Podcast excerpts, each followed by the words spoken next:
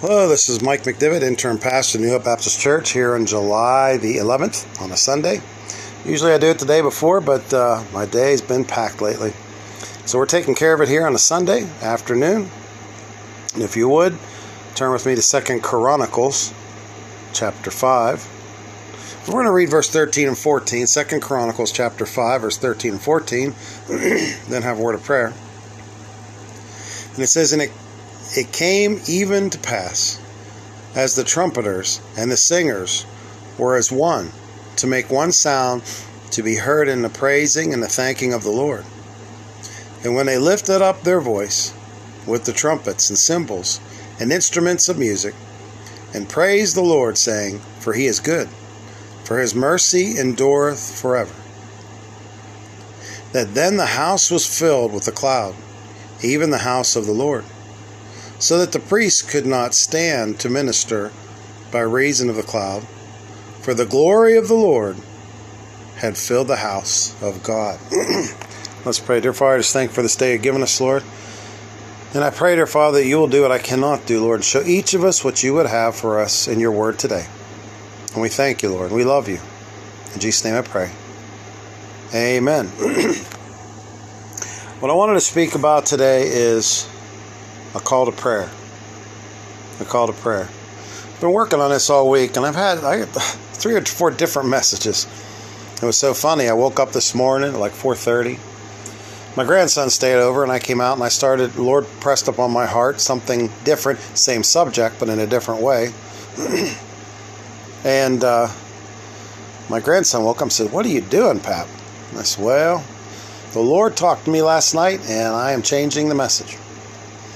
He said, The Lord talks to you. And I said, You betcha He does. Speaks to my heart. So I thought that was kind of cute. But here in the last couple verses of chapter 5, we're talking about Solomon. He had finished the um, temple. He's going to dedicate it in the next chapter or two. And uh, that's what God wanted him to do. The people were in the same mindset as he is, the king and the people together, and that's what it takes. They were right with the Lord. And what does the Lord do when that happens? He comes down and visits them. So thick it was malleable. It was it was real. It came down and the glory of the Lord shone in that temple. People would say today, well that was then. Well my friend, I believe that can happen today. I really truly do. When I was a young man, young boy really, my father had started a church in Franklin, Pennsylvania. And he'll even tell you it was the closest I ever seen or he ever seen to revival.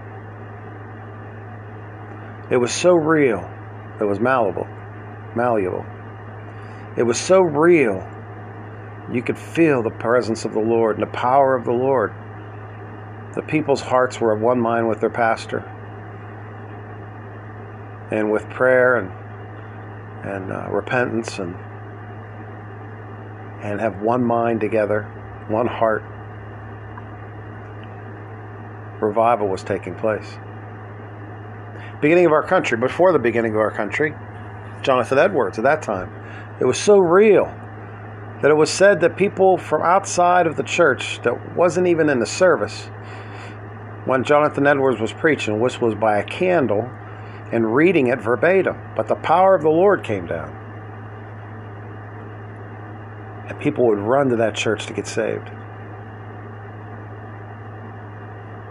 Praying Hyde in the country of India with his prayer life, people started to catch that bug and their prayer life and their repentance and their getting right with the Lord took off in a revival that's very seldom seen. Remarkable. Welsh revival. It was so real, so powerful. Bars started to close down. There wasn't enough business. People started accepting Christ into their hearts. It was a mining place, a lot of mines in that country. And in that day, they used donkeys go down in those mines and pull out the carts of coal. And before, they'd be cursing and swearing at those animals to get the work done. And the revival was so thick in that country that it changed the language. They stopped cursing, they stopped having the language that they used before. And the mules didn't know what to do. It was so real. What am I saying? I'm saying we need a call to prayer. We need a call to prayer. And then com- coming to the temple, they wanted to serve God so much. So did the king. And worship him. That God descended upon that temple. I don't know about you, but I want him to descend upon our churches. We look at Washington, D.C., and it's true. There's some terrible problems there between communists, Marxists, immorality. We need to do a lot of praying, my friend. But that is just a reflection of what our country has become. It starts in the home, it's also in the church. And our churches have failed our responsibilities. It really has. DC is just a reflection of that. If we could get, we'll get into that, if we get our churches right, if we get our people right, it'll be a reflection of that. You know, it's not all about politics, my friend. This is a spiritual battle. And with God's help, we could have. Some people say we can't win that now. This is a different age. No, no. Same God, same gospel, same power of the Holy Spirit. Yes, it is. Let's look in the next chapter, first two verses, and we're going to skip down after that. It says, Then said Solomon, The Lord has said that he would dwell in the thick darkness, but I have built an house of habitation for thee, and a place for the, thy dwelling forever. Let's skip down here to verse 17. now then, O Lord God of Israel, let thy word be verified, which thou hast spoken to thy servant David. But will God in very deed dwell with men on the earth? Behold, heaven and the heaven of heavens cannot contain thee. How much less the house which I have built? Isn't that remarkable? I'm telling you my friend. God can come down. God can come down. Even today, God can come down. It's the same God. It's the same God. I believe we need to prepare our hearts for next Sunday. But in doing so, prepare our hearts on a daily basis. And I believe He will shake and shift your life to His will and His purpose and His pleasure and it will change you to the core in our churches. And in so doing, we can be like those apostles of old when they said of them that they turned the world upside down. I believe we can do that, my friend. I believe we can. A call to prayer. A call to prayer. You say, well, that's the temple and that's the Old Testament, etc., etc. Some people don't think we should even read the Old Testament. That's an old word, old word called poppycock. that's exactly right. That's that's that's false. That is false. Keep your finger here and let's turn to 1 Corinthians, my friend. 1 Corinthians chapter 3. 1 Corinthians chapter 3 in the old or rather the New Testament. 1 Corinthians chapter 3. And let's read verse 16. It says, Know ye not that ye are the temple of God, and that the Spirit of God dwelleth in you? See, God came down with his people into the temple they had prepared, that he had directed them to prepare, and dwelt with them. Today, after Jesus Christ came and died on the cross, forgive your sins if you accept that gift and you ask Him into your heart and life, forgive your sins, He said He will come into your heart and sealed with the Spirit, you cannot even lose it. Now you are the temple. He lives within you and me. if you are saved. Doesn't that sound like the old temple? When they got right, here come the Lord. Right? Yes. When you got saved, here come the Lord. He came down and dwelled inside of you. Now, a lot of times we'll squelch the Holy Spirit in our life. A lot of verses to that, but we really don't have the time to get into all the verses pertaining to that, but you can. I tell you, we have the Holy Spirit in us if you're saved. If you're not, please look at my sermon on salvation. It will specifically tell you about that. There'll be nothing like it. The Holy Spirit moves in your heart, something as big as God moves in, you know. But you that are saved, are you squelching the Holy Spirit today? We need to get right. And we need to get back to the Lord. And we need to go back. A call to prayer. You're the temple now. Although church is important, yes, it is. Jesus said, Love your wife like I love the church, like Jesus loved the church and gave himself for it. He loves, he works through the church today. And the church isn't the building like a lot of us think. The church is the body of baptized believers that meet together. And it says, Where two or more are gathered together, I'm amongst them. He will do a work like Jonathan Edwards' day, like in Praying Hyde's day. He will do a work like in the Welsh revivals. He will do a work like in the days of the apostles. Same God, same gospel, same power, my friend. And in this chapter, we look and let's look in let's let's look in chapter 7 because we're running out of time here. It says then now when Solomon had made an end of praying. Note that praying.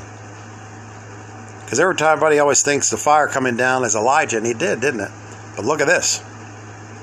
And the fire came down from heaven and consumed the burnt offerings, what they were going to offer to the Lord, and the sacrifices, and the glory of the Lord filled the house.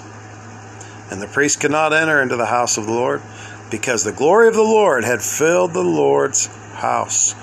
Do you want the glory of the Lord to fill your church service, my friend? I do. I do. We need that, my friend. We need that. So badly. We need that. I believe if we spend the time in honest to goodness, harsh, hard, workable, I don't know how to say it right. You go out and put a hard day's worth of sweat in, you know you worked I'm telling you, if you put some time in this praying, you'll know you worked. And you pray and you beg God and ask God to help your church, to help your family, and to help your country. We need that, don't we? In fact, our church by phone is going to get together on Saturday at 7 with the number that we would provide them and, and, and pray together and, and beg God to help us in that way. We want revival. I want revival, my friend. And I think the time has come where we should not want anything less.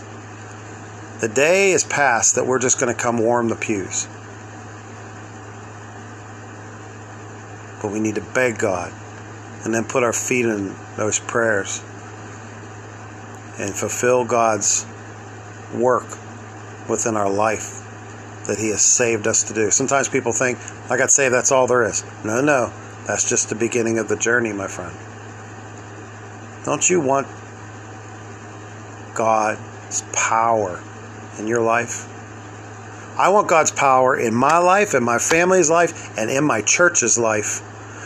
And then to be powerful enough to roll right into DC and take it over. I think the Lord can do that and there be revival and salvation on Capitol Hill. Don't you think so? What's the Bible say? Faith is the size of a mustard seed. You ever see a mustard seed? Very little, tiny little thing. We have but that much faith. We can change ourselves, our family, our churches, and our country. I believe so. It's important. It's very important, my friends. But it starts with you and me. They said they turned the world upside down in the days of the apostles. Well, first we got to turn ourselves upside down.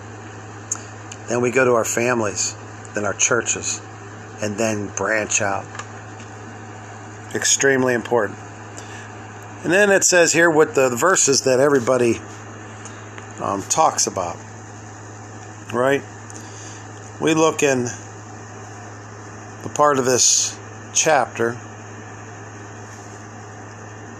and we find some parts of it that in Second Chronicles everybody concentrates on, and I understand that, but they forget the first part. But let's read, start in verse 12, chapter 7. It says, And the Lord appeared to Solomon by night and said unto him, I have heard thy prayer. God will hear if it's in his will, and that is definitely in his will. And have chosen this place to myself for an house of sacrifice. And if I shut up heaven, that there be no rain, or if I command the locust to devour the land, or if I send pestilence among my people, what's that? Those are what God uses to correct his people. Pestilence. Would that be like a virus? Maybe so, huh? Maybe so. Well, what do we do? Well, there's a formula here that everybody reads. And for good reason. But this is only if we turn our back on them, which I believe many of us have. Because it's reflected in our country, not only in D.C., but in the streets of Chicago, the streets of New York City, the streets of Portland, Oregon, the streets of Seattle. Don't tell me the streets of LA that all isn't a reflection of us abandoning God. You know it is, my friend.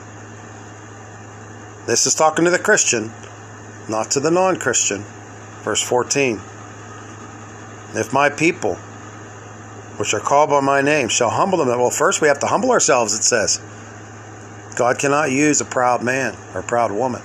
I don't mean proud as far as your good day's work, but you know what I mean. Think you're a little better than, too good to. No, no, we need to get on our knees and humble ourselves. Says, If my people which are called by my name shall humble themselves and pray and pray.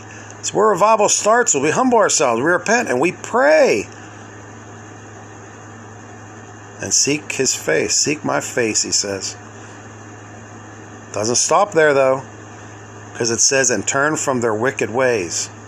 Now, he's not talking to the non Christian. I want to remind you, he's talking to us Christians, us saved people. We turn from our wicked ways and pray and humble ourselves and seek his face. He says, What? Then will I hear from heaven and will forgive their sin and will heal their land. Next verse is he shows his anticipation of this. Now mine eyes shall be open and mine ears attend unto the prayer that is made in this place. It is very important, my friend. It is extremely important to follow this as Christians to the path of revival. Do you want God's presence in your life, in your marriage, in your church, in your country? in your life? Now remember, in 1 John 1 9, it says about us asking forgiveness. And it also says about you say you don't have no sin, you're calling him a liar. But it's not repentance for salvation. Once you're saved, you're always saved. It's repentance to keep that communication line going. And it says here, just to, just as a sideline, a sidebar in Psalm 66, verse 18, if I regard iniquity in my heart, the Lord will not hear me. What is regard iniquity? What does that mean? It means to keep a sin in one's heart. being unwilling to part with it. They cherish the sin and crave it. You won't let it go.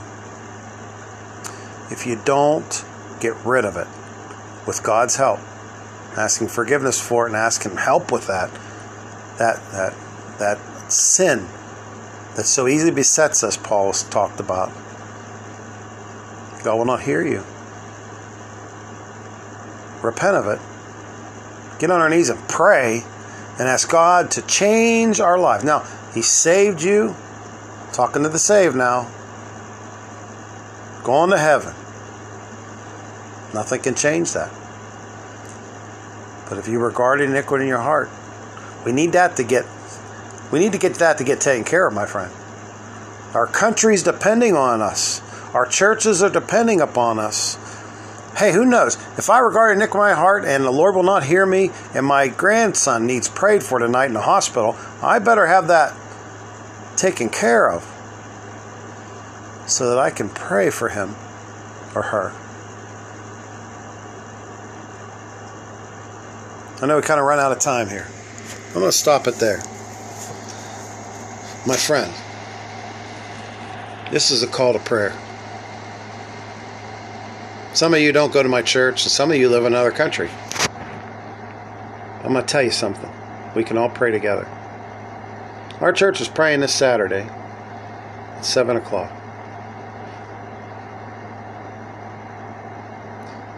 Maybe, just maybe, if you would do me a favor, and from here on in, at 7 o'clock, pray for your church, pray for your country, pray for your family and the families of your church. Remember, that church isn't the building or the organization, it is the people, body of baptized believers.